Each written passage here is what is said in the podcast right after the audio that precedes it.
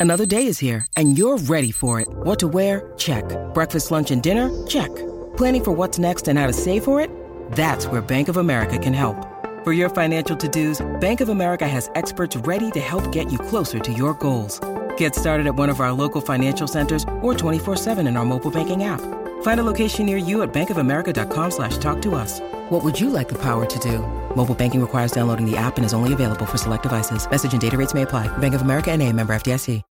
When you need mealtime inspiration, it's worth shopping Kroger, where you'll find over 30,000 mouthwatering choices that excite your inner foodie. And no matter what tasty choice you make, you'll enjoy our everyday low prices, plus extra ways to save, like digital coupons worth over $600 each week. You can also save up to $1 off per gallon at the pump with fuel points. More savings and more inspiring flavors make shopping Kroger worth it every time. Kroger, fresh for everyone. Fuel restrictions apply.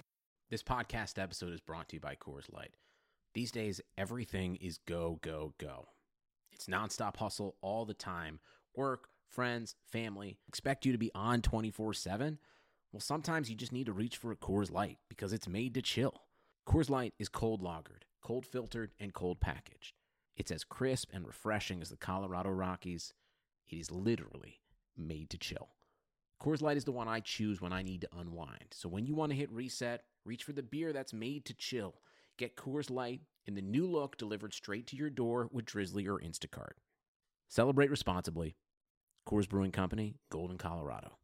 Keep all your entertainment options centered with Xfinity X1. Access live TV, Netflix, and now Hulu and Peacock. Ah, streaming zen. Now that's simple, easy, awesome. Xfinity X1 gives you the most complete entertainment experience with everything from live TV to your DVR to on demand favorites and your streaming apps. Just use your voice remote to easily find what you want to watch. Go online or call 1 800 Xfinity today to learn more. Restrictions apply. Netflix, Hulu, and Peacock memberships required. It just doesn't feel like summer without an ice cold Coca Cola in your hand. Stop by your local convenience store today and grab a 20 ounce bottle of Coca Cola or Coca Cola Zero Sugar. Or pick up even more delicious refreshment with a 20 ounce bottle of Diet Coke, Sprite, or Fanta. So, no matter how you soak in that summer sun, at home or on the go, grab an ice cold Coca Cola today and enjoy.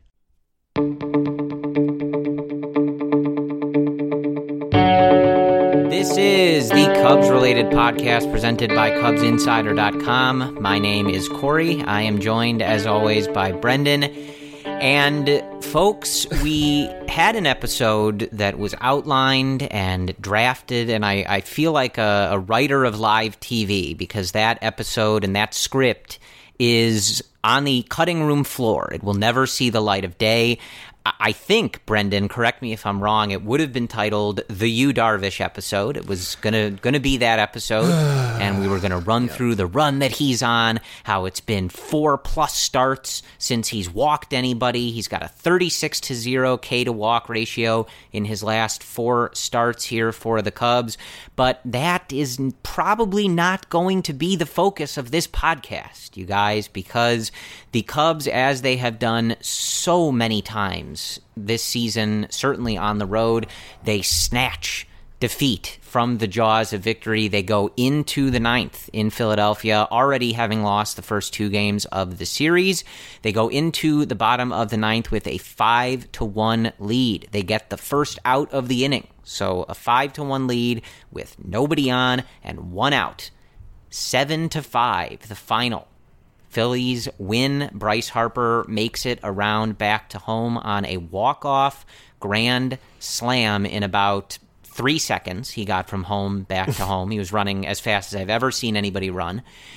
And the Cubs are swept in Philadelphia. So they drop two of three in Cincinnati to start the road trip, and they get swept by the Phillies, who replaced their hitting coach prior to this series starting. So, Brendan, I was watching this one Yeah. and am mostly at a loss for words here. Uh, this is a, I, I'd have to run through the list, and maybe I'm forgetting some, but th- this is a gut punch of a loss. This is a terrible loss for this team.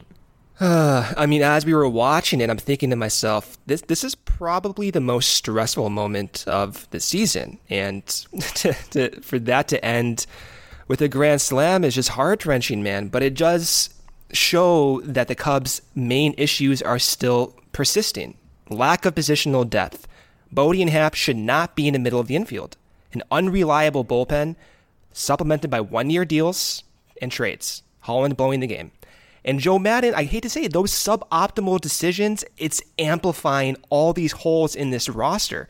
Pulling Darvish, you can debate that, but wasting Tony Kemp in that situation and leaving Happ at second base, those three things magnifies all these issues and it, it, surfaces in losses like these. Again, Corey, this is the same conversation we've had for four months, man. Four months. And I look, I don't know if this can be fixed this season. When they're going right, I think we all know that if this team got hot at the right time, you had the offense going, Darvish pitching like he has over this last run, Hendricks pitching like he can, playoff Jon Lester, if you can get Cole Hamels right, like I think we all know that this team has the raw potential to pull something off. But yeah. series like this and the way that they play on the road, uh, you really have to ask yourself: Is that going to happen? Like, is it going to come together? at the right time and and I I genuinely don't know because like I, I told you before we got on Brendan that when they were up five to one even having lost the first two in this series you were thinking you know what like Schwarber's hitting bombs, KB with a really long home run on Wednesday night, hit that game winner in Cincinnati, Rizzo with a home run tonight, Darvish is pitching like the, the player that the Cubs signed. Like if they can click right at the right time, they can pull some BS in the playoffs, right? And we've seen teams yeah. who looked all over the place during the regular season pull it together at the end and win a World Series or at least win a pennant, win a playoff series, whatever. But yeah you just watch them lose games like this. And I've said this before this team has that opposite vibe, namely on the road of that 2016 team, where. But do you think it's a road issue though, Corey? Because like I don't. Like I think to a degree, the road schedule does it magnify and amplify these the issues. Yeah, yeah, but I, I I think when it comes down to the main issues, right? They're teams the don't issues. play as they're the same issues. Yeah. They don't like most teams don't play that well on the road. That's just how it right. works. But when you have a roster that's consistently evolving, those issues again, the key word here is amplifying. All these issues are amplified on the road. And right. And i mean you can you can point to the decision to use tony kemp as a pinch hitter but not keep him in even though he's likely we haven't seen that much of him but he's a better defender at second base at least with more experience there than ian happ.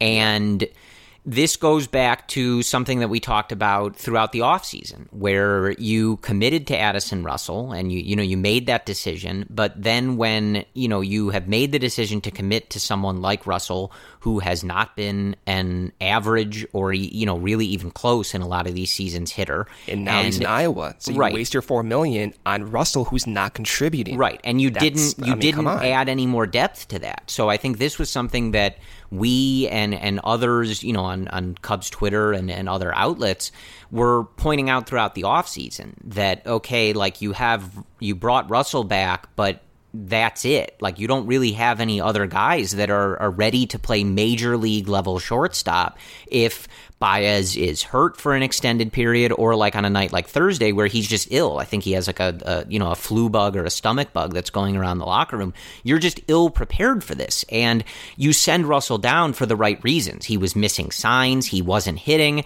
he was a mess in the field at times, just making poor decisions left and right which is fine to to you know ask him to try and develop and to get better and and regain his focus or whatever nonsense they were spewing at the time but you don't have anybody else ready to fill that role. So right. that's a roster thing, man. Like that's and a it's the same thing, thing with you Ian did Happ not too. Prepare for these types of situations. The shortstop position when Russell is not on this team is literally Javi or bust. And David right. Bote made some nice plays tonight, like for, for a guy that does not play shortstop. But you know the, the the misplay in the ninth. You've got Ian Happ, two balls at the very least you have to keep on the infield in the ninth inning. It just out of his reach. And at the very least, you need somebody at second base that keeps those balls on the infield. We can talk about the bullpen all we want. And like, obviously, I think you guys know us well enough to know that we're less than thrilled that the Cubs are losing pennant chase games with Derek freaking Holland on the mound, right? Because that's just not how this should be drawn up. But we can talk about the bullpen all you want, but there was at least three balls in that inning that are not hit particularly well and that are in the direction of your middle infield. And you only needed two of them to get converted into one out, right? To get out of that inning. Mm. So. Yeah it, this th- there's a lot going on in this one. You can debate Maddon's decisions to take out the relievers at different times. Certainly to take out Yu Darvish at only 92 pitches. I, eh, I don't know what rush we're in to get into that bullpen. You could look at that. You can look at the front office for how they built this roster, and then ultimately, as it always is, you got to look at these players for not getting the job done. Strop coming in, just a total mess. You got to stop using the guy right now. We we've said this before. Pedro Strop is a friend of this podcast. I would take a bullet for Pedro Strop, but he's not right. He's barely throwing fastballs at this point. He's sitting 89, 90 with with different pitches. He's not throwing his 94 and 95 mile an hour fastball like we've seen in years, and he's all over the place. Hits a batter today in a 1 2 count. You, you can't rely on him to be that guy. And I know you've got injuries, but it just feels like a lot of the decisions being made and, and just the way that this roster is built, you're right, Brendan. It's really biting them right now. And then all of these issues that we have talked about kind of relentlessly are being magnified to a greater degree in games like yeah. this. Yeah. It's it's not one person or one right. aspect at fault right. here. And that's that's one thing that I think should be emphasized because on, on Twitter, right, a lot of thoughts are, hey, fire Joe Maddon. Joe Maddon is the one who cost this game. Fire Joe Maddon. It's it's not as reductionary as that because, like you're saying, Russell having a $3.4 million contract this year to be in Iowa could have been used on someone who can play second base. Having Ian Happ sent down three days before opening day could have been used to fill a roster spot with someone adequate. Instead, we had Mark Zagunis on the roster. These are issues that should have been addressed, and to not have sufficient backup plans for this is inexcusable. So that is on the front office. And Joe Maddon, yeah, he messed up. He probably should not have pulled Yu Darvish, despite Darvish saying, hey, I'm coming out of my mechanics. You know what? I'll have you come out of your mechanics. Yeah. You're better than everyone else in that bullpen right now, Yu Darvish. Because like also not, in that even, spot, in that spot, Brendan, yeah. just to jump in, like yeah. Jon Lester's coming back out for that eighth inning. 92 pitches through seven with nine strike with 10 strikeouts and no walks. Jon Lester's coming back out and and I don't believe this no matter what they say because Yu's not the type of person that's going to throw this coaching staff or anybody else under the bus. I don't right. I don't it didn't sound like with what they were saying that Yu was demanding he come out. He said his mechanics came out after the fourth inning. He was lights out through 7 innings. Who cares yeah. if your mechanics he's not came saying, out? He's not saying that he was gassed right. like last time. He this said, "Yeah, I, it's fine. I came out. I, I, could have been done." But that's not demanding. Right. The last time he said he was sick. I, I'm ill. I need to come out of the game. That is not what we heard tonight. And and you just your your top guys in this bullpen are all hurt. You've got to let your starter who has not walked somebody in in 102 batters. 102 batters since Yu Darvish last walked someone. What is the rush to get to this bullpen? I, I, I just don't get it, man. And it's like you said, it's yeah. it's a it's a confluence of issues that are magnified in these games. And as we've been saying this entire year, it's extraordinarily weird to try and reconcile because this team is literally tied for first place. Right. So we have right. to figure out a way to push forward, right the ship as much as we can, and like I said at the beginning, just try and find a way to get this team to click at the right time, which is you know right now really, but to win the division and then towards that middle to end of September and try and get on a hot run if you can win the division and get into the playoffs. But I mean, do you think they can do that? Honestly, Corey. I, I, I really do, but you do. But, but I know I know you like do. This, I, I do I, I do I I do too. Yeah. It's just these issues do give me pause because we're talking about the same issues. I keep saying this. We're talking about the same issues right. we were talking about four months ago, right. and so I'm imagining a playoff scenario right now, and if Strop is not at his, at his best self, that's an issue, yeah. and he's not right now. And if Cishek is still dealing with that injury, that's an issue as well. So the the bullpen may not be this perfect picture that even you and I have been describing the past few weeks. I mean, the last episode I was saying I was confident with the bullpen, but Strop coming out in this series looked terrible, man. Right. He looked really bad. And when you have guys like Rowan Wick and Kyle Ryan, both of whom are still adapting to professional baseball on a consistent basis, both of whom need good defenses, if you're going to have Ian Happ and David Bote in the middle of the infield, that's not going to help you, right? So there's there's still reason to be optimistic. But I, I got to say, this one series, it does give me pause because it does amplify, magnify some of the issues that you think are eventually going to be solved. But we're in the middle of August, man. We've been talking about this for four months. Four months, Corey. I, I mean, the, and I, I, you know, I don't think they're gonna they're gonna go anywhere. But I, I think that as we've discussed, this team just has the the the raw talent from top to bottom to pull it off. It, it, it's just losses like this are so disconcerting and, and they really just take the air out of out of the sails and whatever other cliches you want. I mean, dude, five to one with an out in the ninth inning, trying to avoid a sweep, trying to get a win for your starter that was absolutely lights out is just not a game you can be losing in a pennant race. It, it just isn't. And and this is kind of why I think throughout the year we are so hard on them after some of those bad losses and, and other games that get away from them because you you really start to run out of real estate for losses like this. Th- that just has to be a win, Brendan. Five to one in yeah. the ninth inning, you have to convert that into a win, and to find a way to lose that game is just a killer. But they're still in first place if they weren't in first place, they would be in the wild card game. So right now, this is a playoff team, and so we know that the way that the MLB works, you know, lately it's been kind of the juggernaut teams figuring out a way to get through it and win the championship, dating back to really the Cubs in 2016, with them and the Astros and Red Sox following, beating the Dodgers, of course, two straight times. Like it's not that easy, but this is not we, we can't be looking at this like a lost season. Like some some of the reaction to losses like this and even this sweep are, are that this season is over and just throw it all in the garbage. And this team has legitimate flaws. This organization might have legitimate flaws that we've discussed before, but the, the, the division is still right there. You have to figure out a way to put those blinders on and just be like, look, we have a month and a half left. We need to figure this out right now. Put your heads together and figure it out. It's it's an odd situation to be in because yeah, this is a playoff team right now. And a lot of the guys are coming into their own. Schwarber has been great, Corey. He's been really good. He's he had another home run in that last game of the series. Ian Happ offensively has been pretty good, and even in the outfield defensively has made some nice plays. A lot of these guys are coming into their own. Rizzo had another home run but the same flaws in this team that cost him the 2017 NLCS, that cost him the back end of the division last year. They're they're still here, so it's hard to to generate that confidence. But banking on health in that bullpen and banking on just the randomness of, of baseball that you see in the playoffs is kind of where you have to put your attention right now. I I'm, at a loss, man. I'm, I'm really, yeah. I'm really at a loss. No, I mean, I, I, don't, I don't think that we're going to come up with an answer. But you know, there, there's also the issue we didn't we even we didn't even touch on. Hamels was not good again, and this is coming back from that injury, right. and we saw this happen when he came back from the oblique injury with the Texas Rangers that it was a bit of a struggle for him. And he promised he wasn't going to come back too early. But especially when you look at the results and the velocities of his pitches, you have to wonder if he's not completely healthy yet. And you certainly give him time.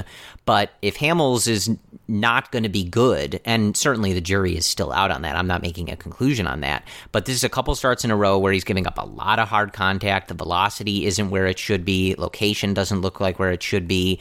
If he's not going to be good, that's a problem.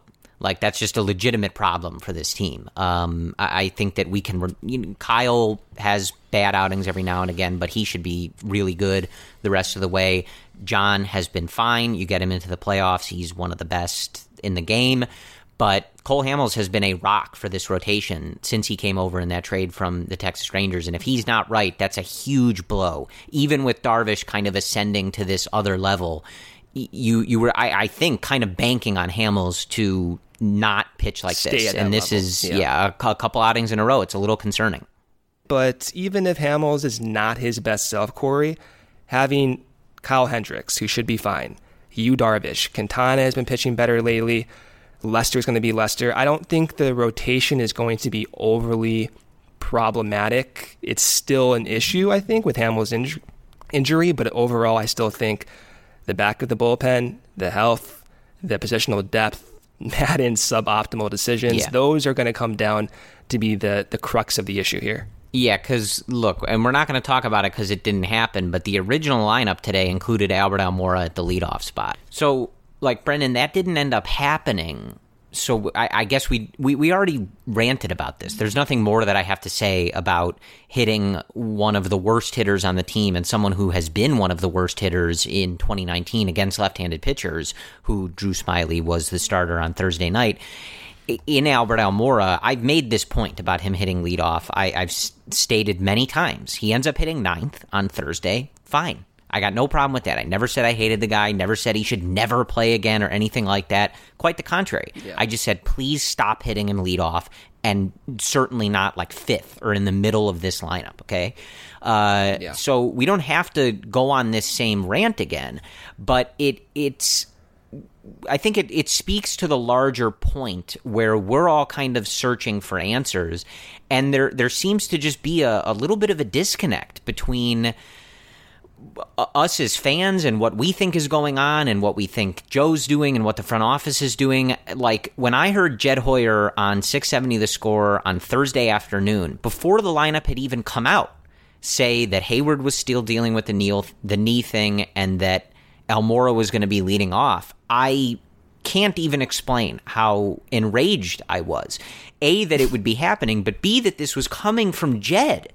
Because I'm thinking, Jed, there's no way you think this no is a good idea. nothing. Terrible. Where is the oversight? And and if there isn't any oversight, are we supposed to believe that Theo Epstein is sitting there thinking, yeah, Albert should be leading off. He's got a 270 on base percentage, but this is a great idea. We're we're we're entering the day St. Louis was technically ahead in win percentage, right? So you're you're in the wild card game when this decision is being made and everybody's just chill with this? Like in in what universe, Brendan? Bet Saratoga from anywhere this summer with NYRA Bets, the official betting partner of Saratoga Racecourse. NYRA Bets players enjoy world class HD live streaming covering races worldwide, instant replays, exclusive bonuses, and earn points on every bet. New customers that sign up today receive a bonus match on their first deposit up to $200 with promo code SPA. Join today at nyrabets.com and make sure to use promo code SPA to earn your sign up bonus up to $200. This story is called The Ugly Truth About Timeshare. If you think you've done your family a favor by buying a timeshare, you need my help. Hello, I'm Chuck McDowell, CEO and founder of Wesley Financial Group. Ten years ago, I started helping folks cancel their timeshare contracts, and in the process started what's now called the timeshare cancellation industry. Timeshare is the only thing that you can buy that you can't tell me how much it's going to cost or when it's going to end. When you buy a timeshare, you give them a blank check to fill out any amount they want for annual maintenance and assessment fees. Sound crazy? The crazy thing is, this never ends. Stop the insanity today. Call my office now. I guarantee if we can't cancel your timeshare contract, you'll pay nothing. Were you lied to when buying a timeshare and want out? Get the facts about timeshare cancellation. Call Wesley now for your free information kit. 800 885 4884. 800 885 4884. 800 885 4884. that's one of the issues we have with the bullpen is that maybe Maddon is not going to manage this appropriately. Where even in 2017, where you have you know John Lackey serving up home runs to Justin Turner to lose games, right? So and then we saw the same thing having Derek Holland. By no means Derek Holland should ever, Corey, ever be on the mound in that situation. It's like how did we get to this point? So it's not as if I'm overly concerned with you know the talent at this that this bullpen has. They they do have talent. It's just more or less giving these guys roles where they can succeed. Not having Rowan Wick Corey go multiple innings, elongating him, getting them into a clean inning to start the inning. Right. So those those are the issues at hand that boiled up in that last game, and I think going forward, this team does have the talent. It's just a matter of can the Cubs use them appropriately? Can they extend Yu Darvish to go into the eighth inning and then use Kyle Ryan and Rowan Wick in a more logical manner? I'm I'm kind of at a loss. I mean, really, I'm trying to put this all together and, and figure out what's going on here. And I, I wish I had a more concise, clear, insightful answer for all of you, but I really don't. And I, Brendan, if you had to say right now, as we're sitting in August, and again, this is a first place team, so you have to kind of balance exactly how you're feeling about this. But uh, do you think that if you had to pick one of the three areas, is is your attention directed at the players for not making necessary developments to be a more consistent group. You look around the league at some of these teams who are just kind of pounding out these 95 plus win seasons, which the Cubs have done a lot of, but we have seen the inconsistencies. Uh, mm-hmm. Are you looking at the players for just not making those adjustments and, and not performing in, in the instances that they need to? Are you looking at Joe? Are you looking at the front office? Or do you really believe, even on a, a bigger picture level, not just a game like tonight? Is this just kind of a, a confluence of several different factors not necessarily performing at their best? I don't think it's on the players, right? Like the players have an incentive that's millions of dollars to keep their jobs, to make more money, right? Like they're trying their absolute best to adapt, to develop, and use all the resources at hand to get to that point. I, I, I don't think effort is ever uh, a factor in these situations. Maybe for a few players, but generally not a factor the factor for me starts with Theo Epstein in the front office. I think that's where you want to start when trying to figure out what went wrong. And when you go back and you backtrack of all the issues, the number one issue at hand, Corey, that you said, that you said in February was, hey, I don't know about this positional depth. I like the rotation. I think the rotation is good enough. That's been the case. The rotation has been good enough. The positional depth has hurt them. They lost another game because of it. So I think Theo and the front office, the dev, the developmental staff, it's not as if their lack of effort is contributing to this as well. It's just just, you know, not being efficient, not being good at what you've been good at in years past. And I I, I do think deep down like when tw- in 2015 when all the statcast data was released corey right a lot of that data was then implemented in minor league stadiums i was talking to one of my friends who's a coach for one of the one of the teams in Single A, he's showing me Corey TrackMan data for Brailyn Marquez for every single minor league player in baseball, all levels, all levels. That was not there in 2012, 2013, and I think what teams have done since then, like the Astros, like the Dodgers, like the Rays, is figure out a way to use that data to bring out the best in their guys. I mean, Houston always does this. They go out and get pitchers, they bring them over, Wade Miley, Charlie Morton, and they become Cy Young candidates. Like the Cubs just have not done that. They've done that with Arrieta, but since then, you know, not, nothing really. So I think that's where it comes down to is there was a point in that 2015, 2016 window where the Cubs got caught up to. And that's on the front office. That's on the front office for not developing their guys, for getting the, the resources where you can go out and get the most out of their guys. I don't think it's a player issue. Yeah, I tend to be with you. I, I, I really only ask that because, and, and, you know, certainly you and I are not ones to defend or promote or anything of the sort uh, Chili Davis, but I, it just is interesting to think back to his quotes when he was fired or not retained. Uh, that you know he was pretty direct that some of these guys needed to make adjustments and that they were you know the onus was kind of on them. So I only bring that up just because it was something that he said. But right, but who brought in who brought in Chili Davis though? It's that would the be front Joe office. Maddon. It's Yeah. Joe Maddon as well, who's vouching for him. Right. Who kept Joe Maddon? The front office, right? So like that's where you know the blame can be circulated, but at the end of the day, those decisions, that infrastructure is solely at the desk of Theo Epstein. Right. And again, we're seeing the consequences of some of those issues today, still four months into the season. Yeah, and I and I think really why I end up asking that question. Uh, again, I, I, can't preface enough that this team is still tied for first place. Like, this is not a lost season. I've been saying that the whole year. But the reason I bring it up is because I think that there is starting to be at least some chatter. I see it in some places. You know, kind of people wondering aloud, like, yeah, the team won 95 games last year, but it was a bit of a slog in the second half, and there were you know, pretty clearly some issues with the group, and obviously those uh, come to the forefront in them getting knocked out of the playoffs. And you have a year like this one where it's definitely not been an easy road. They're not on pace for a big win total. And so I think the question starts to become why is a group that was so good, the best team in the league, pole to pole, and, and really looked to be reaching that peak of an organization in baseball in 2016. You had all these prospects coming up, you had developed them, you had brought them up successfully, a lot of them seeing early returns when they were called up, and you win a World Series, right? And I guess the question starts to become where is the consistency in that? And I don't think anybody's asking them to win 103 games and a championship every season. That's not realistic.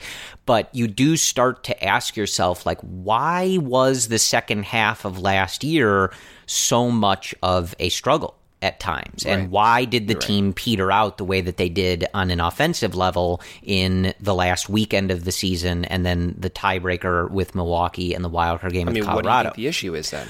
What do you, I mean, what do you think the issue is? I am not really sure. I, I, I tend to think that this front, and I think this is kind of the point you were just starting to make. Like, I think that this front office has – fallen behind a, a, little bit. It, it just what what other answer would there be, Brendan? It just seems like they had such a a large pool of talent that was succeeding and the money to play with to make it work, and it's just been inconsistent. And I and I just don't think it right. should be this way when you have Javi Baez reaching the point that he has in his career, which really wasn't to a guarantee. Fair, though, but to be fair, though, that was brought upon by having Chili Davis come in. If there was one thing Chili Davis did successfully, it was promote the development of Javi Baez. And I point back, and I wrote about this even in March of 2018, where you have Chili Davis and Joe Maddon and Javi Baez talking about the adjustments that Javi was making.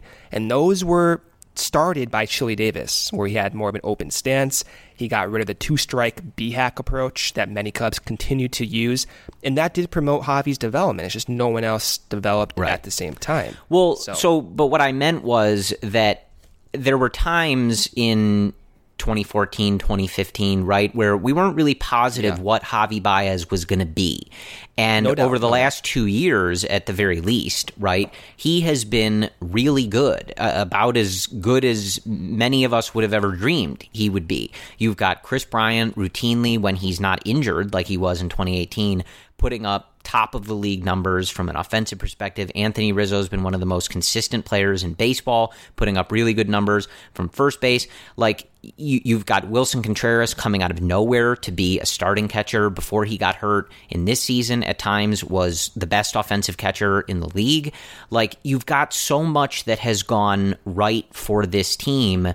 Why are they in a dogfight right, with the St. Louis Cardinals and a Milwaukee Brewers team that has like a negative 30 run differential. Brendan, why is this such of a, a struggle for this team to, like I said to you before we got on, the Cubs have two more wins than the New York Mets.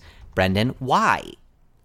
Why is this such a struggle yeah. for a group that has had so much go right and has such a high payroll? Why why is it this difficult for them two years in a row now to compete in this division.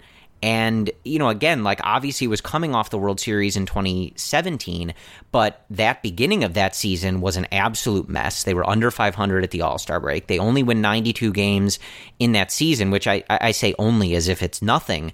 But easy to, you don't you're not always guaranteed to win a division when you win 92 games. That's not exactly putting it away right in a definitive sure. fashion. So I, I, guess i'm and i don't have the answer to this. And again in a year where they very easily could come back home on tuesday start to rile off wins get people healthy and, and find themselves winning the division and having success I guess you're just starting to maybe ask the question of why has this been such of a hassle at times for this group that I, it, it just really felt like in 2016 after 2016 even if they hadn't won the world series like you just felt this organization yeah. was on the rise. They were they were hitting on so many things. They were ahead of the curve on so many things. And it just feels like a struggle at They're this point to i mean seriously brendan like the, the brewers are not good like they they we, we should not be in a dogfight with a team like the Brewers that doesn't even have a positive run differential on the year. Or a starting rotation. Right. And and so like you know, again, I, I, know that sometimes this stuff can feel overreactionary and, and I'm not like burning anybody at the stake right now, but I, I think it's fair to ask these questions. Like I, I just think that the trajectory this organization was on and what we all believed would be the case uh, for the plan and, and for all of this when it started to really get rolling here, like they are in real danger, folks, real danger of either not winning the division and having to play in a wildcard game again, or just straight up not making the playoffs. Like that is a real possibility for this group. And I think it's fair to start asking the question of why is that happening? I, I, I think about this a lot more often than I should. um, All day, I'm sure. I come to one point in, in, time, and I think when they won the World Series in 2016, which they did, by the way. Yeah, they did. Don't forget. World right. Series. Yes. Yeah, don't forget that. But again, it goes back to what I was talking about, where the the whole infrastructure of data in baseball shifted. They got rid of PitchFX. They brought in TrackMan Statcast. Okay, and that again, that was to the minor leagues. The entire baseball from top down had this change, and the Cubs in 2016, a lot of their guys having success were in their rookie or sophomore years. Contreras, a rookie. Kris Bryant, sophomore MVP. Even Rizzo, to a degree, what was he like? That was his like third or fourth full year.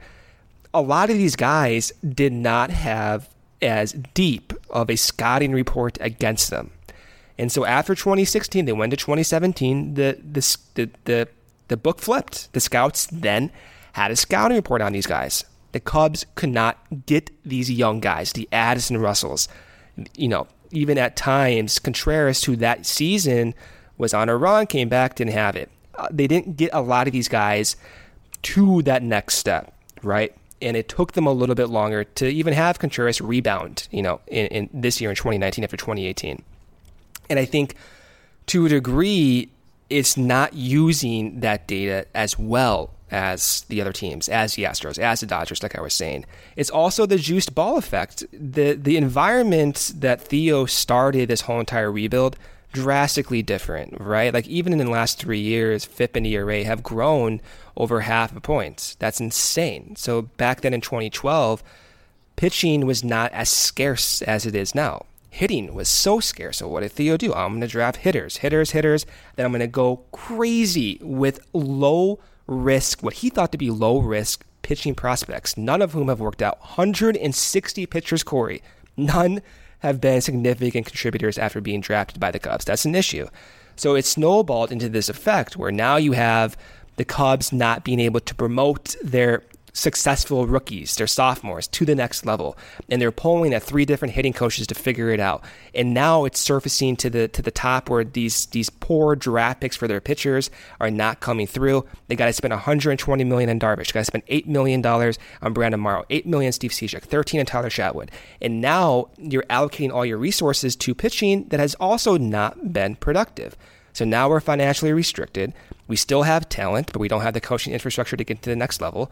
And this is what happens. You have a team that's seven games above 500 who has enormous talent and still perplexes us because they've been so good at times, but not consistent. And I think that comes down to them being a little bit behind the curve in 2015, 2016, and 2017 when all these teams started to, to adapt. And I'm always reminded, though, and this is my last point when it comes to this. When Bryan Smith of Bleacher Nation at Cubs Prospects came on, or, on, on the podcast a few weeks ago, he said, wait on the Cubs pitching development because right now they have a lot of guys at the lower levels who are throwing 99, 100, like Brailyn Marquez. Those guys are going to surface in the next year or two because the Cubs changed their philosophy within the last two years. So, as bad as this looks right now, some of the changes they've made in the last two years, we may be seeing those effects next year mm. or in 2021. And then we can actually get a better evaluation. And right now, this may be a weird bubble where the Cubs, yeah, look, they're behind the curve right now. Now they had to adapt. It sounds as if they are adapting. Look at Ryan Jensen, their first round pick this year, throws 100 miles per hour, right? Or in the upper 90s, whatever it is. They never did that. They always drafted guys 90 to 92, college pitchers, seniors, juniors, underslot guys, go high with the high school picks uh, later in the in the round with hitters. Now they're shifting their philosophy, and I think we will see the fruits of that within the next year or two, because you know the Brailyn Marquezes will be circulating through the system. So it, it's weird. It's a long answer, and I think about this all the time. But I think that's what it comes down to: is that point in time where the Cubs got past 2016, 2017, and now they're reshifting their focus, and we may see the fruits of that in the next two years. Yeah, because I, I, think that the the question comes up also partially because of what has been kind of a running thread through this podcast, and that is that it would be one thing if the Cubs lose tonight on you know some some really good pitches by Rowan Wick that just sneak through the middle of the infield or, or, something like that, right? But the way that they have lost so many of these games and what we say so many times on these post series podcasts is exactly what we were worried about the entire offseason and right. some of the same issues that we've seen in these prior seasons.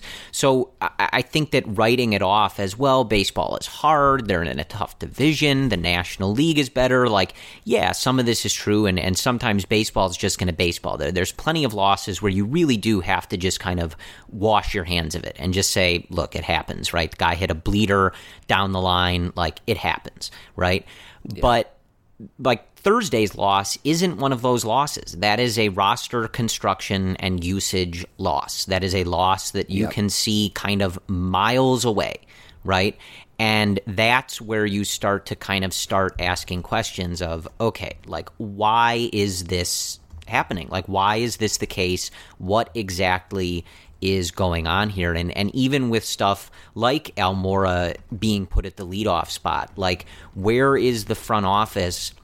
He hasn't developed. So that's a problem in its own right, right? But then are they yeah. failing to recognize that failed development? Are, are they stubborn on some of these things? Like those are legitimate questions. And, and I think that when we start to see this stuff so late in the season, it, it does bear kind of starting to at least float these ideas of what's going on here. Like we need to look at a deeper level. And, and this isn't to, um, cause I, I did throw out three different kind of bullets there.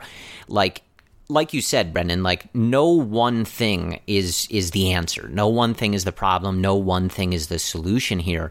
But I, I, agree with an earlier point that you made that so many times in these losses it gets thrown solely at Joe Maddon.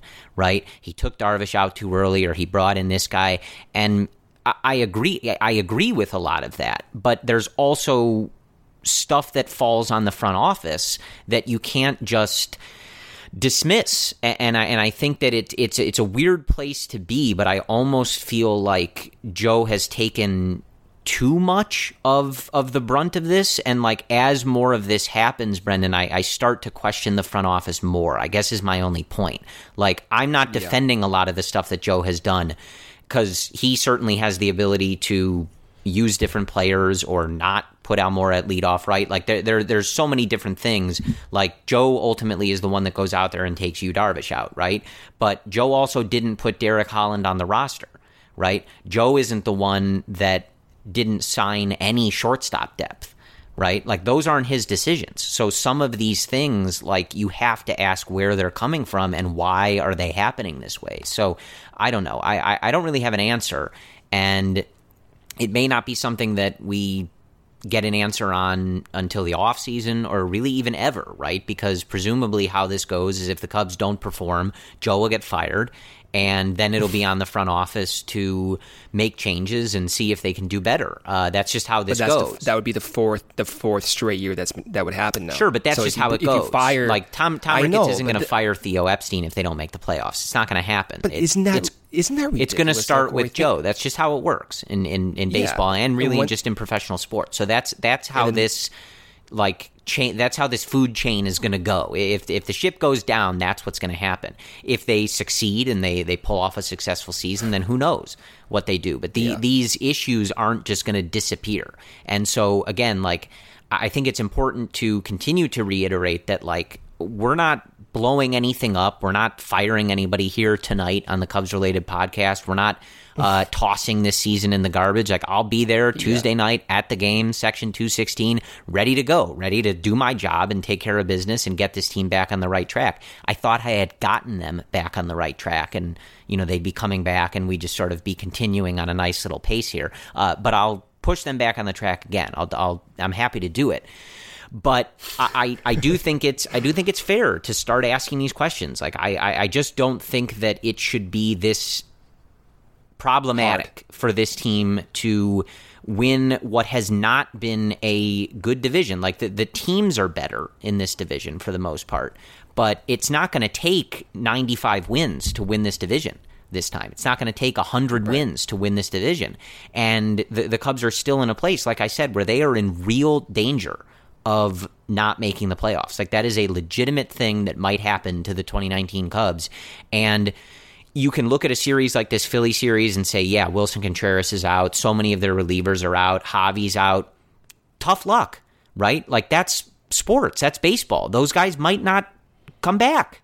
Like there's no guarantee that everybody's healthy. You got to deal with what you got to deal with. And even without Wilson and Javi tonight, they should have won that game and they found a way to lose it. And so I, don't know. We're, like eh, you, you are, you guys already figured this out. Like we didn't even do a recap tonight. We didn't even really like it's, it's lay an outline. Podcasts. Like this is just sort of like a, a thread of consciousness of Brendan and I, like as we're going through this. But it's it's been a really weird year, and I and I think you guys all know that. Like to try and reconcile the fact that this team has been aside from that two and seven start, like near first place or in first place the entire year, but these concerns just keep popping up. And and I think that at some point it's it's not being a overreactionary uh, worry wart of a fan to point them out. I, I think it's just sort of being a, a, realistic person who's watching all of these games and looking at these numbers and looking how some of these other teams around the league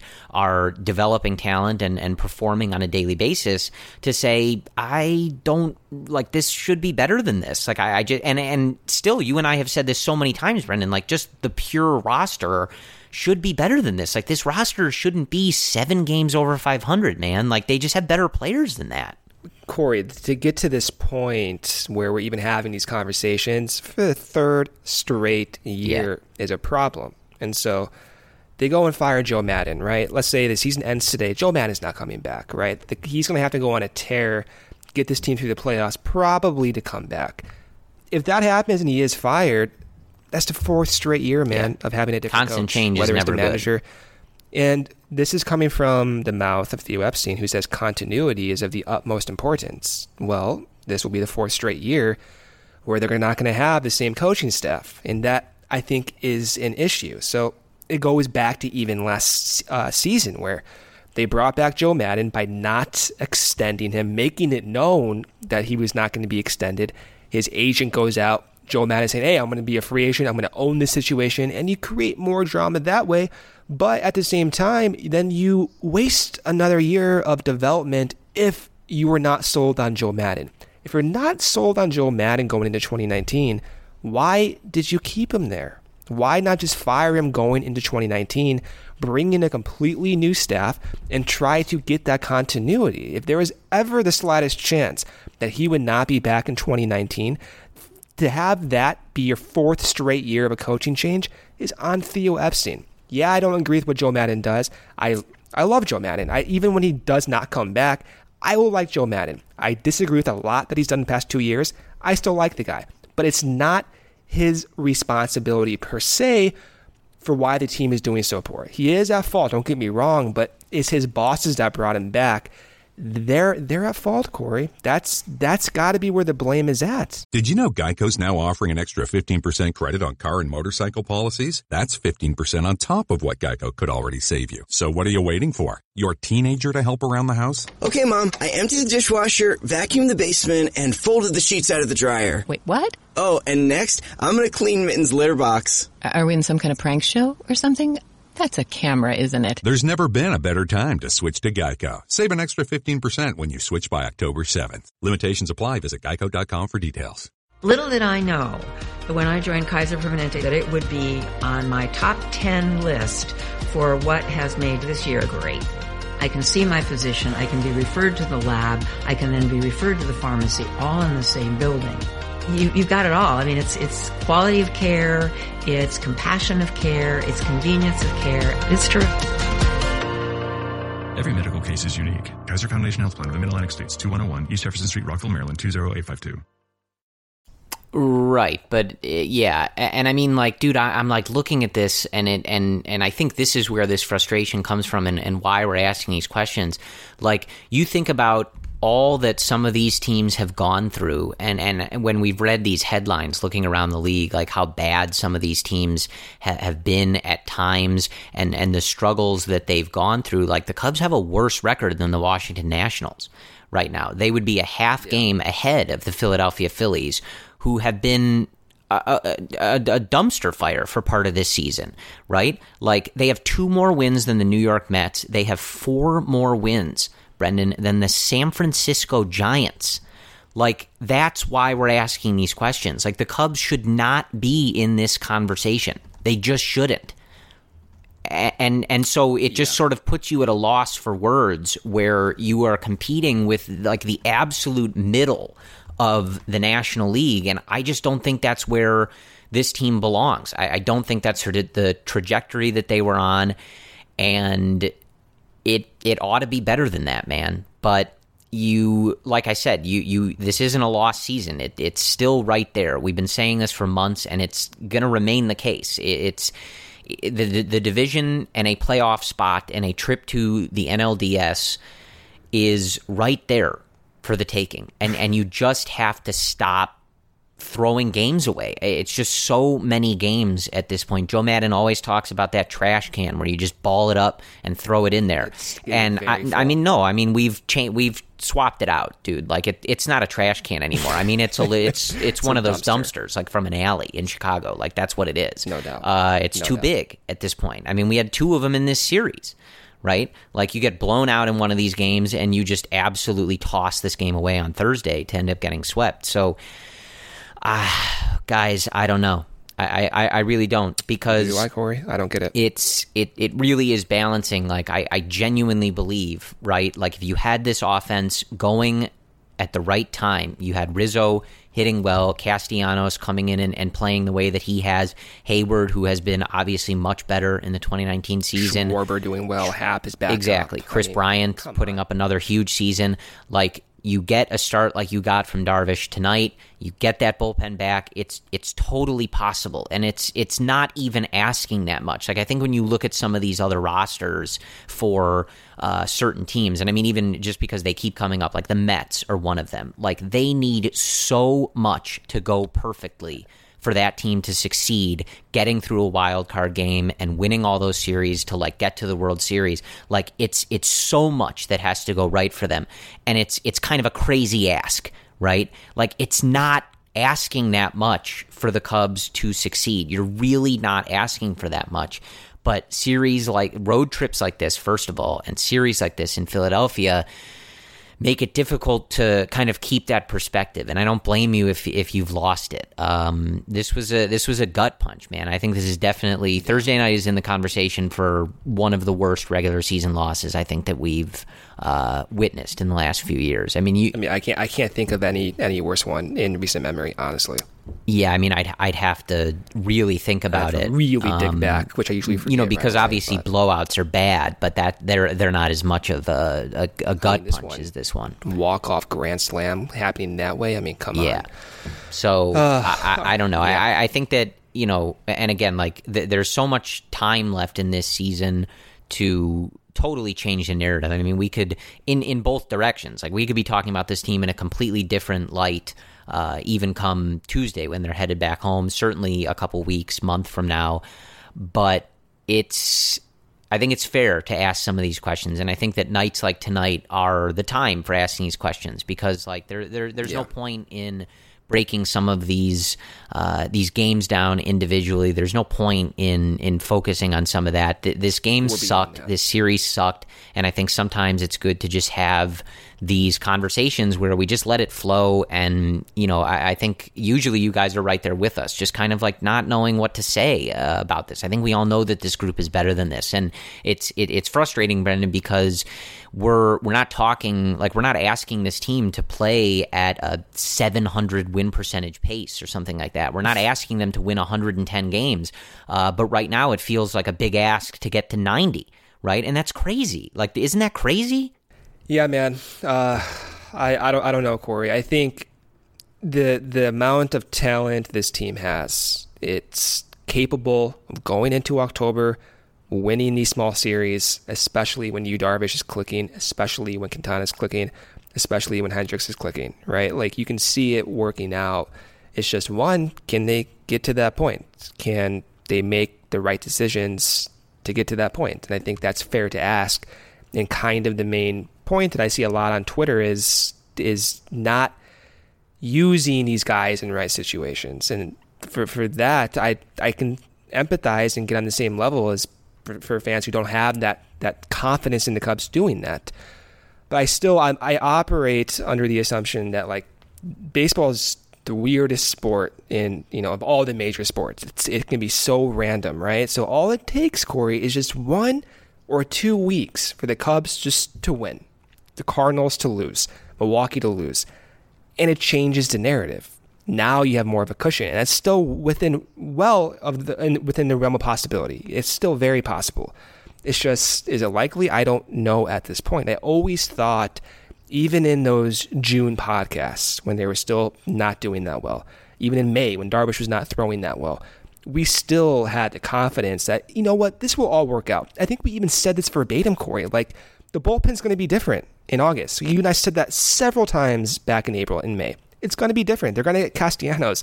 We said that in in June, I think. And it is. It is different. It's just now the problems are still there. Now now what? Now what do they do? And I think that's where a lot of the anxiety lies. And I, I get that. Still, all you got to do is get in. You play a five game series, three of your best starters, have Rizzo, have Javi, have KB go off you win that series. And anything can happen right. after that. And at this point, that's all you can really bet on. They're in first place, tied, not by winning percentage, but by, you know, wins and losses are tied. Could be a lot worse. I know it's crazy to say, but it could be a lot worse. Okay. All right. Yeah. Let me, before you do the before you do the series preview, I, I, do want to end on a couple of positive notes. Uh, somehow, I'm gonna find I'm gonna find the courage. I'm gonna dig deep and uh, find the courage to end with with some positive stuff. Um, and the first is that Kyle Schwarber hits his 100th career home nice. run in the Fastest game on Cub Thursday. to do that. Yes, he he is the fewest he has the fewest number of games. This, of course, from Christopher Kamka, as always, a wonderful follow from NBC Chicago, their stats guy. Fewest games to 100 career home runs amongst players who debuted with the Cubs. Kyle Schwarber now at the top of this list with 453 games to get to 100 home runs. Kris Bryant at second with 487. Ernie Banks with 500 games. Javi Baez 602. Billy Williams 611. And Ron Santo 708. So obviously, very fine company for Kyle to be keeping. And, you know, obviously not to delve too much into this, but I, I do think it's indicative of while Schwarber is a, rather polarizing player uh, as far as fans who really think he's awful, uh, they're misinformed, but that's a topic for another day. Uh, and those who, you know, I think really try to, to see the, the true value in him despite a low batting average and stuff that really doesn't matter. Uh, this is a, a really cool stat. I mean, that's really elite company to, to be in, uh, especially uh, in baseball, but just obviously amongst those names in Cubs lore. And stuff like that doesn't happen if a player is not skilled. Right. right. and and putting together productive at bats and plate appearances and making those adjustments. Which so, is why we're so uh, perplexed that they're as a unit performing this you know this poorly. Right, but so obviously, uh, congratulations to Kyle, someone I, I happen to share a birthday with. So I, oh, you know, you he and I both went to Big Ten schools. Michigan's a better school than Are Indiana, but also a. Di- You're not the same age as him, though. He's no, younger, he's younger right? than me. Whatever it is. Yeah. No, I think he's a few years wow, you're getting than old, me. Corey. You're, I am wow, dating myself geez. here, but yeah, uh, getting old. Uh, anyway, uh, I also want to again. I, I talked about this at the beginning, and this was part of our you know regularly scheduled programming. Uh, but Yu Darvish was unbelievable again on Thursday night. The pitcher the Cubs signed, and while it's late in this podcast, so it's possible uh, that some of you won't even hear this if you didn't make it all the way to the end. Uh, but Brendan has been saying this all along. He he's said this was going to happen. He's believed in this the entire time, and uh, I will give him credit wow, for that. You, he has been on the Yu Darvish is going to be really good. The pitches look really good. His release point looks good, and it's happening. Uh, so you know, just to to keep with some uh, Christopher Kamka stats again at C Kamka C K A M K A on Twitter. Yu Darvish with his second game this season with ten plus strikeouts and no walks. It's the sixth of his career.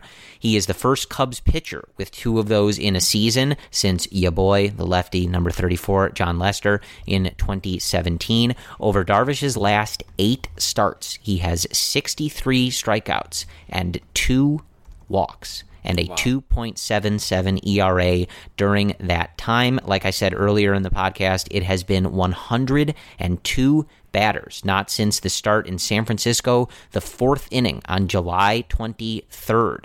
That is about four and a half starts ago since Yu Darvish last walked someone. So for all the conversations that we had about his command and how insane it was in the 2018 season and his his debut, he is on fire right now and it is worth again it really should have been the star of this show and it, it's a real shame that that it's not uh, because Darvish pitching this well, and it, it really, you just said this about Schwarber, but like with just some of the individual performances they're getting from some of these guys, it's really confounding as to why the overall record and, and production has not been better.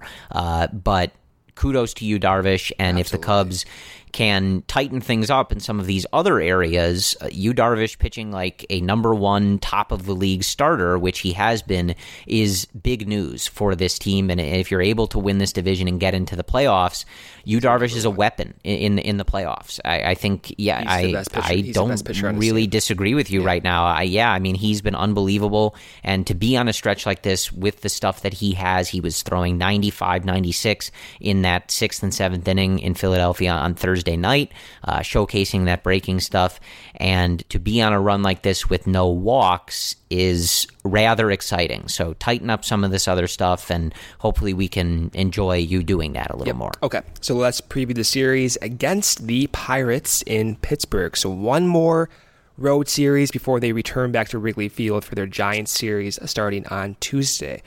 But on Friday, start time 6:05 p.m. Central, Kyle Hendricks back on the mound for the Cubs with an 8 and 9 record, a 3.48 ERA. He'll be facing Corey Musgrove for the for the Pirates, 8 and 11 with a 4.71 ERA. And actually, check that. Joe Musgrove. I'm sorry. I don't know why I said Corey Musgrove. I say Corey too much. That's why. And Saturday, the Cubs have an earlier start time, a 12:35 p.m. Central start time. They'll have Jon Lester on the mound, who's 9 and 8 with a 4.43 ERA. He'll be facing Steven Brault for the Pirates, who is 3 and 1 with a 4.33 ERA. And then on Sunday, Sunday night baseball, Corey, unfortunately, Jose Quintana on the mound for the Cubs. 10 and 7 with a 4.11 ERA. He'll be facing Mitch Keller for the Pirates. On the year, only 17 innings pitched, but he has a 1 1 record with a 7.94 ERA. Pittsburgh sucks. They are 50 and 70. They are done for the year playing like absolute trash. They have been losing to the Cardinals So hopefully the Cubs can return the favor and and sweep Pittsburgh back out and go back to Wrigley and you know try to right the ship with you in the crowd there, Corey. Um, that's all I really have to say. It's just you got to play better, got to make better decisions, got to play better defense, got to tighten it up. Where you know a recurring record at this point, but it's just that simple. I think. Yeah, I mean, I think this will be fairly telling for this group uh, this series in Pittsburgh. This is a team that has nothing to play for that they ought to really hate if they if they don't, uh, just because of their scumbaggery, if that's a word. it is now. Uh, that you know that the Pirates engage in so often, and look like Philadelphia is fighting for a playoff spot. Like they're a tough team. You you know you go up against Nola in particular in one of those games. Like they're they're a tough team. So getting swept by them is certainly not good or acceptable. But at least you're losing games to a team that's in the hunt and you're on the road. But losing games to the Pirates, you, you just can't be doing at this point. The Brewers and the Cardinals have cleaned up against them. Uh, certainly not a tough task for them to beat the Pirates and you need to respond to the way that this road trip has started and certainly the way you just lost that game on Thursday night. You got to come out and respond and you got to be better than a team that stinks. And anything less than that is going to be a real problem. Uh, and I think would create a, a, very interesting vibe if they get back to Wrigley Field and, and don't win this series here uh, against the Pirates. You really don't have a choice. And Can and you imagine for Can you imagine that podcast Sunday night? Oh, uh, well, mm, no, uh, I don't want to think about that. But it, it, it's true, and and you know, look, like the season isn't going to be won or lost this weekend, just from a statistical, like literal standpoint. Um, but you you have to respond to this series. This is one of those like you got knocked down. You need to show everybody that you're going to get back up and and keep fighting here. Pittsburgh stinks, and like I said the the two teams you're fighting in this division race have had no problem wiping the floor with them routinely yeah. in the in the Cardinals and Brewers. So you you haven't won a road series uh, in months now. It, I don't even know how many it's been at this point. It's so many. It's it's just so gross.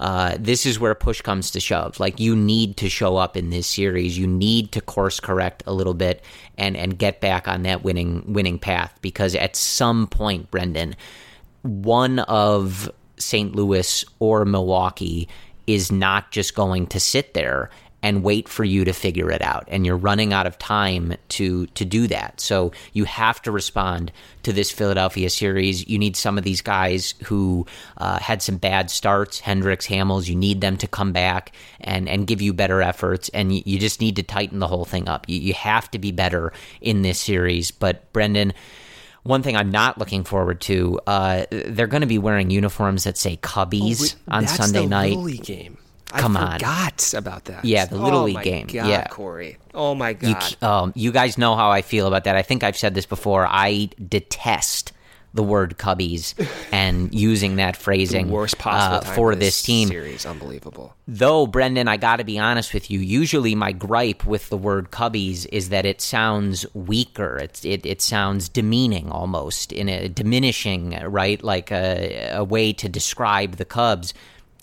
Somewhat fitting tonight, right? Like Wow, th- harsh, these were the Corey. Cubbies. That's, that's like the tonight. harshest thing well, you said all yeah, night. I mean, Jeez. do you disagree? No. Not at all. the, them wearing jerseys that say Cubbies. Cubbies on it is is going to send me for a, a bit of a loop. I'm gonna there's going to have to be some cognitive dissonance on that night, but. Other than that, guys, I think that's all we have for you. I, I don't know if this was any good or not, uh, and frankly, tonight I don't really care. Uh, this is just, I'm, I'm telling you, just a stream of consciousness from us. Uh, we recorded this pretty much right after they lost this game. I walked across the street back to my apartment and ripped right into this. So you're kind of getting our, our raw feelings here. Um, yeah, well, filtered. We, we kept the explicit tag on. I, I know there's there's some folks. Uh, David, I'm looking at you. We we thought about it, but uh, Yeah. we're we're gonna we'll we'll save it. We'll do it eventually. Maybe we'll we'll set up a premium feed and we can just unleash on it. Uh, though, like I've I've said before, I mean, it literally would just be be me saying the f word like every five seconds. Nah, So you I'm- can I'm mix not in a sure few other words there. You can, you can you can diversify your vocabulary, or I can do it for you. Oh God.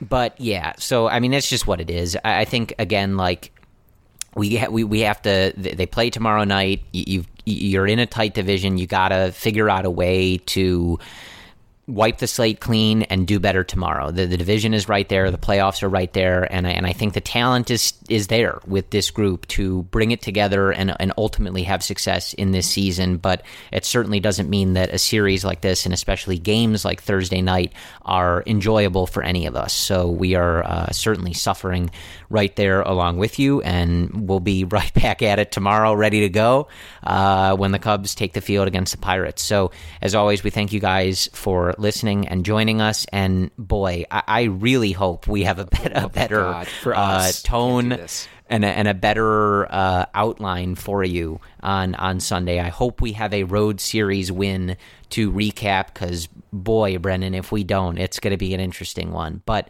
anyway. Thank you guys for listening. Thank you guys for joining us. And thank you guys for your support. We will talk to you on Sunday night after the Cubs complete their uh, last series on this road trip in Pennsylvania with the Pirates. So thank you guys as always. And whether uh, they are running pole to pole to win the division and ultimately win the World Series like they did in 2016, or whether they are making us want to punch holes in our walls, go Cubs. Did you know Geico's now offering an extra 15% credit on car and motorcycle policies? That's 15% on top of what Geico could already save you. So what are you waiting for? Your teenager to help around the house? Okay, Mom, I emptied the dishwasher, vacuumed the basement, and folded the sheets out of the dryer. Wait, what? Oh, and next, I'm gonna clean Mitten's litter box. Are we in some kind of prank show or something? That's a camera, isn't it? There's never been a better time to switch to Geico. Save an extra 15% when you switch by October 7th. Limitations apply. Visit geico.com for details. Kaiser is off the chain. Everything is in one place for you. Your x-ray will be done there. The doctor will see you there. The labs are there for you. And then the nurses that work with you at Kaiser, they make you feel so at home. They're there to meet your needs. I would not be alive today if I had not had Kaiser Permanente. I feel really, really great knowing there's a place that I can go to make sure that I can maintain good health on a regular basis. Every medical case is unique. Kaiser Foundation Health Plan, Mid-Atlantic States, 2101 East Jefferson Street, Rockville, Maryland, 20852. Did you know Geico's now offering an extra 15% credit on car and motorcycle policies? That's 15% on top of what Geico could already save you. So what are you waiting for? Your baby to let you sleep in? What? We could sleep in another half hour? Yay. Thanks, sweetheart. Yay. And you'll change yourself too? Yay. There's never been a better time to switch to Geico. Save an extra 15% when you switch by October 7th. Limitations apply. Visit geico.com for details. Sugar Ray Leonard, Roberto Duran, Marvelous Marvin Hagler, and Thomas Hearns. Legends, whose four way rivalry defined one of the greatest eras in boxing history. Relive their decade of dominance in the new Showtime sports documentary, The Kings, a four part series premiering Sunday, June 6th, only on Showtime.